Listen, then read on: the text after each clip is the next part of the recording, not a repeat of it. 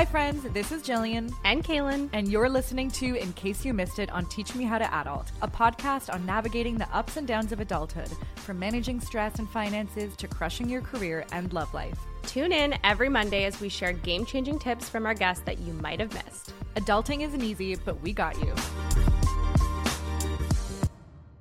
So, how do you walk a brand new client through visualization for the first time? Visualizing has been a great tool that I use with clients. And so I was like, why not use it on myself? And so when I use it for clients, I'll say, let's say I'm like, okay, what's going on in your life that you might want to work on? A lot of people will be like, oh, I don't know. And I can't get past the blocks or whatever might be going on for them at the time. But if I say, okay, well, just close your eyes for a second and pretend that tomorrow is a magical day. And imagine you woke up tomorrow and every single thing in your life that you want changed was changed. What would that look like? And then they're like, oh, oh, sure, imagination, sure. So my, my ride to work would be shorter, this, this, this, and this, and this. I'm like, amazing, let's start there.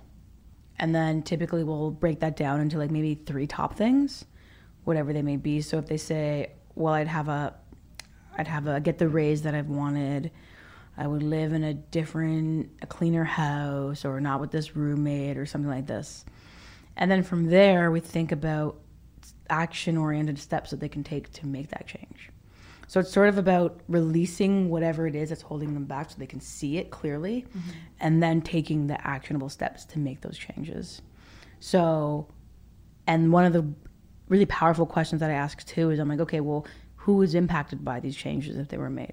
Is it you? Is it your mom? Is it a friend? Is it your kids? And it typically, depending on what the answer, it gives them more of that why.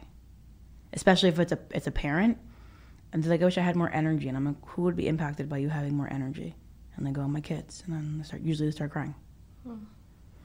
But it's like removing it and giving them a safe space to just imagine what life could be like because it's not that far fetched. What we imagine can happen. Yeah.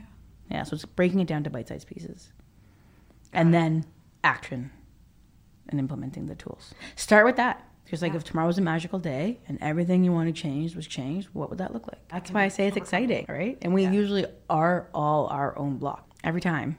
It's like this, that person, that. It's like okay, but think about you because that's the only thing you can control. So even if there's a situation that's annoying you and you can't control what that other person is doing, but you can control you and how you feel and how it impacts you and how you show up.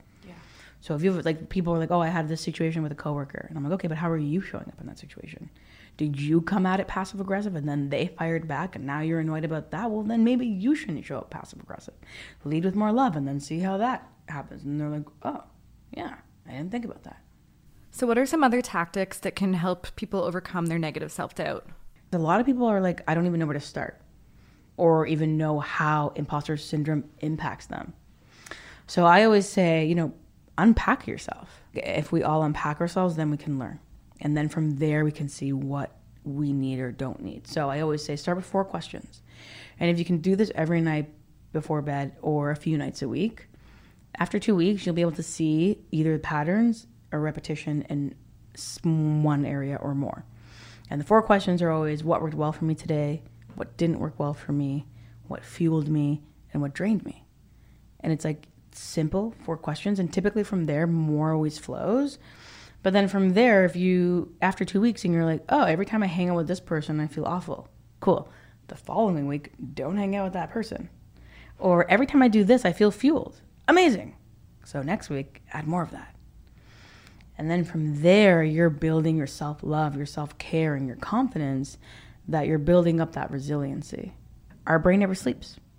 You sleep we sleep but our brain is always up and at them. Yeah. And so if every single day, if you talk to yourself in a negative way, then that's what's happening while you're sleeping and being repeated. Just like if you were to tell a four year old every single day they're stupid, the chances of that kid feeling smart are slim to none. It's like that Instagram I sent you a while ago that said something like, be careful what you say to yourself, even if you're joking, because your spirit doesn't know the difference. If you're just joking and shitting on yourself all the time, your heart doesn't know the difference. Neither does your subconscious. Yeah it, it can't differentiate between the two. So if you go, yeah, I want that job, and then you go, yeah, but I'll never get it. Your subconscious is like, oh, I'll never get it. Had more power, so I'll focus on that. When I work with anybody, I'm like, watch how you talk to yourself. The shoulds, the coulds, the what, even uh, to do list. I'm like, no, it's a choose list. because every single day you get to choose what you do. Obviously, we have bills and stuff like that, but at the end of the day, we always have choice.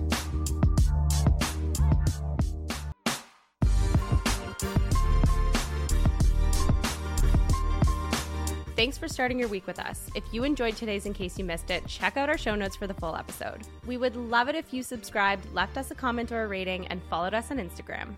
See you next time.